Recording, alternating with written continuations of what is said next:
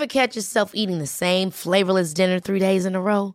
Dreaming of something better? Well, HelloFresh is your guilt-free dream come true, baby. It's me, Kiki Palmer. Let's wake up those taste buds with hot, juicy pecan-crusted chicken or garlic butter shrimp scampi. Mm. Hello Fresh. Stop dreaming of all the delicious possibilities and dig in at HelloFresh.com. Let's get this dinner party started.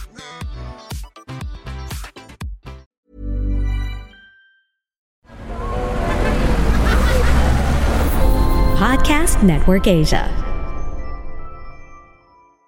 Gusto mo bang matransform ang financial life mo this coming year? In this episode, we are going to talk about the four intelligences that will transform your life forever. Hi, I'm Chingitan, and you're listening to Ching Positive Podcast, where I aim to equip you to become wealthy and debt free, teaching you on how to save, budget, get out of debt, and invest. Let's get into the episode.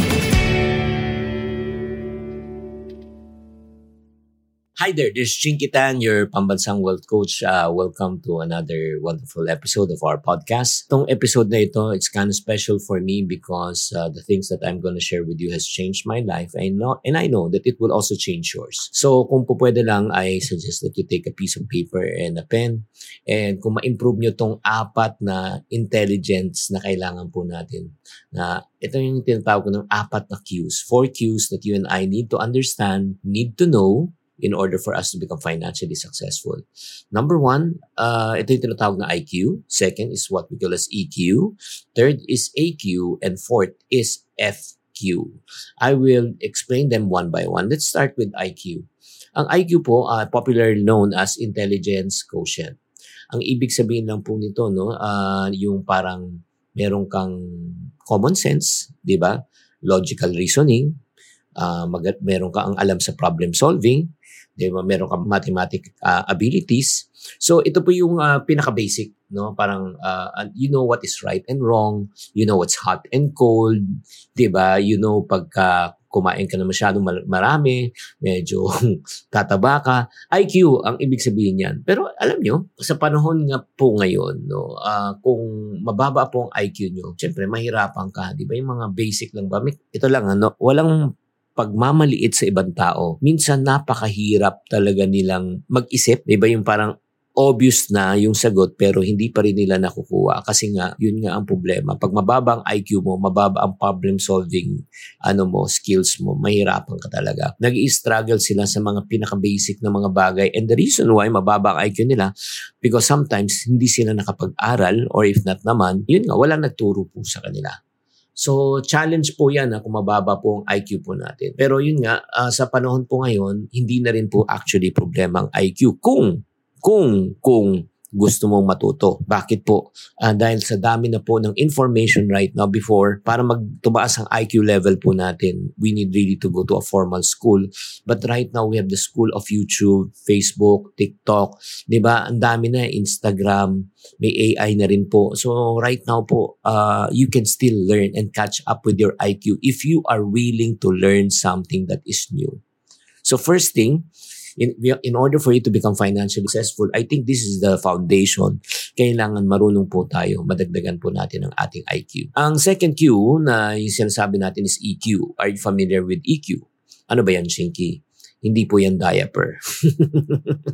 ang ibig sabihin ng EQ, taasan din po natin ang ating emotional intelligence or emotional quotient. Ito naman, ang ibig sabihin po to nito, is ability to recognize, to manage, to understand the emotions of yourself and also the emotions of others. In other words, naintindihan mo kung ano yung pinagdadaanan mo, naintindihan mo pag nasaktan ka, masakit, pag natuwa ka, di ba, masaya ka, uh, kung ikaw ay inis, di ba, o ikaw nagagalit, ito yung tinatawag na EQ. And then as you understand your feelings, you also learn how to empathize and understand the feeling of others. Importante po yan. Kasi kung ikaw naintindihan mo lang yung feelings mo pero hindi mo kinoconsider ang feelings ng ibang tao, ang tawag sa iyo ay insensitive or tinatawag nilang deaf tone, di ba? Kaya importante po na marunong po tayo na iisipin po natin pag sinabi po natin tong bagay na ito at pag ginawa natin tong bagay na ito, how will it make other people feel? Kaya nga mahalaga to especially in uh, interpersonal relationship na hindi ko makalimutan tong quote na ito. People will forget what you say but they will not forget how you made them feel. 'di ba? Kaya importante po yung EQ. Pag mababa po ang EQ po natin, ito po nangyayari niyan. You will have a difficulty in number one, managing your personal emotion, and number two, you will also have a difficulty in interacting with people. So yung parang nahirapan ka talagang to work with people, 'di ba? So challenging po 'yan. Kaya ang importante po na i-work out natin ang ating EQ 'di ba? We learn how to manage our emotions when we are angry, when we are frustrated, when we are depressed. And I always tell people when you're emotionally upset, down, never ever make a major decision. Why? Because 90% of the decision that you are going to make is going to be a wrong one and you are going to regret it for the rest of your life. Kaya nga importante po pag kayo po ay financially upset, emotionally upset, 'di ba? Huwag ka muna magumawa ng mga major financial decision. Pagsisisihan mo 'yan. And likewise also, in terms of our interpersonal relationship, before you make any financial decision, make sure, always ask yourself this question. Will it build stronger relationship? Will it really build trust and confidence? Or will it destroy relationship? Will it erode your people's trust and confidence in you? Mako-compromise ba yung integrity mo? So pag yan ang kinoconsider mo, aside from IQ, and then you are also sensitive with your EQ, super plus na yan. Pero right nowadays, having IQ and EQ is a plus but it's not enough. Why? Because we have to work on our next Q is called the AQ. Ano tong AQ na ito? Ang AQ means naman adversity quotient or adversity intelligence. Ano naman to? It's the ability to adapt and cope with change, challenges, setbacks, or failures in life. Alam mo, hindi natin maiiwasan yan. Di ba? Lalo na pag meron tayong pinipursu sa buhay. Kaya ang importante na pag meron tayong pinagdadaanan ng mga pagsubok sa buhay, we need to be resilient. We need to persevere.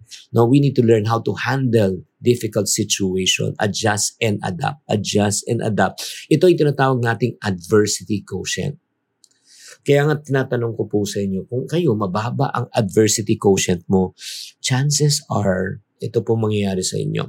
Once you experience a setback, a trial, a failures and challenges, parang ang feeling mo talaga you are hopeless, you are helpless, you will experience anxiety, worry, fear, doubt, and sometimes this can lead you into depression. Kaya importante po, no, kailangan natin maintindihan na the importance of uh, learning how to increase your AQ. Bakit po? Once you fail, it's not how many times you fail, it's how many times you bounce back. It's not how hard you fail, it's how hard you what bounce back. So that you will be able to face uncertainties, you will be able to overcome obstacles, and then you will be able to maintain, maintain yung tinatawag nating level-headedness na okay pa rin yung IQ mo, yung EQ mo na may maintain mo, nakokontrol mo siya. Diba? That can help you to overcome your adversities in life. Ever catch yourself eating the same flavorless dinner three days in a row? Dreaming of something better? Well, HelloFresh is your guilt-free dream come true, baby. It's me, Kiki Palmer. Let's wake up those taste buds with hot, juicy pecan-crusted chicken or garlic butter shrimp scampi. Mm. Hello Fresh. Stop dreaming of all the delicious possibilities and dig in at HelloFresh.com. Let's get this dinner party started.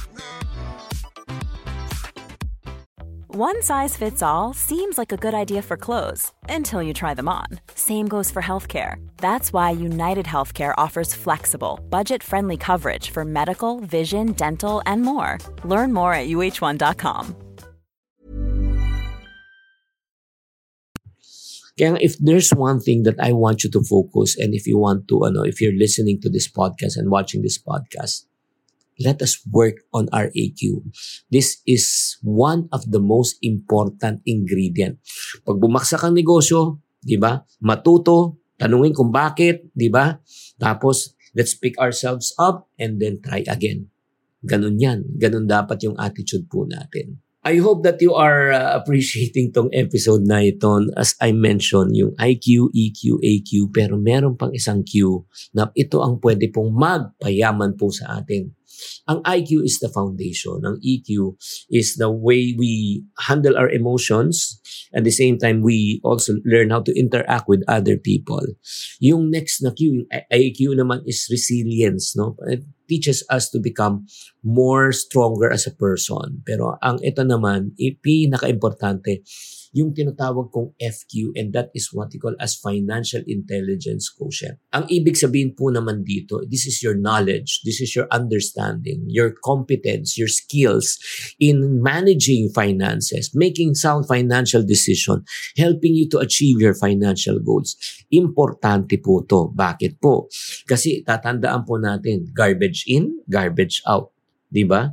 Kung mali ang information na pumasok po sa iyo, yung financial intelligence mo mababa, eh syempre lahat ng diskarte at gawa mo ay mababa rin 'yan, 'di ba? So ano po yung mga signs that you have poor, tinatawag nating financial quotient or tinatawag na EQ?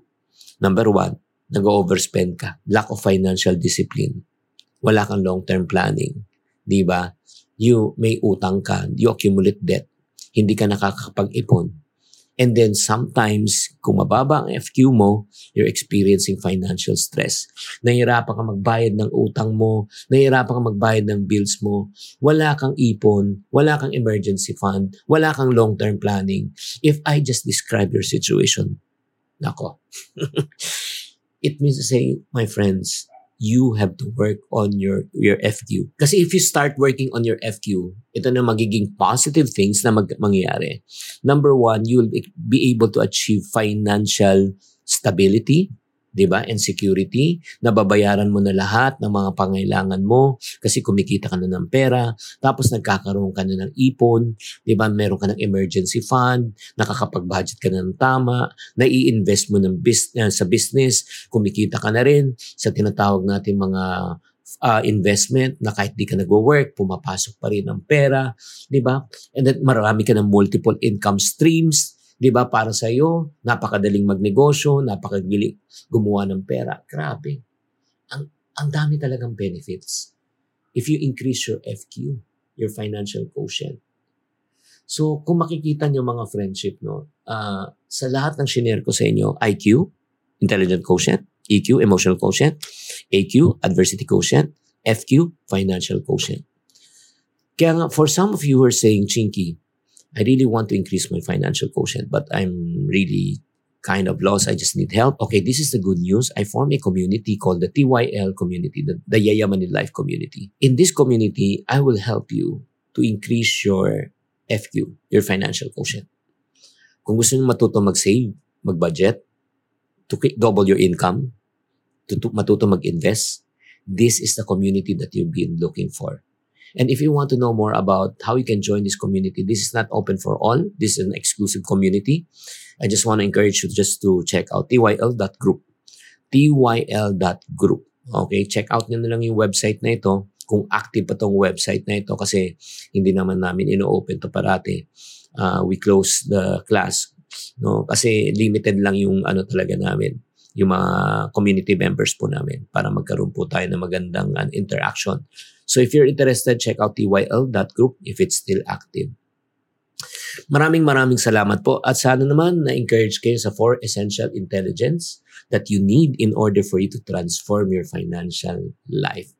Tatandaan, to every problem, there's always a solution. If you're not part of the solution, you're part of the problem. Always think positive. Bye. Hi, guys. Thank you for listening to this episode of the Chink Positive Podcast. This podcast is powered by Podcast Network Asia. If you want to keep on growing and stay inspired, follow us on wherever you're listening to this podcast and share it with friends. Have a good day and always Chink Positive. The views and opinions expressed by the podcast creators, hosts, and guests do not necessarily reflect the official policy and position of Podcast Network Asia, the hosts of the program, or other programs of the network. Any content provided by the people on the podcast are of their own opinion and are not intended to malign any religion, ethnic group, club, organization, company, individual, or anyone or anything.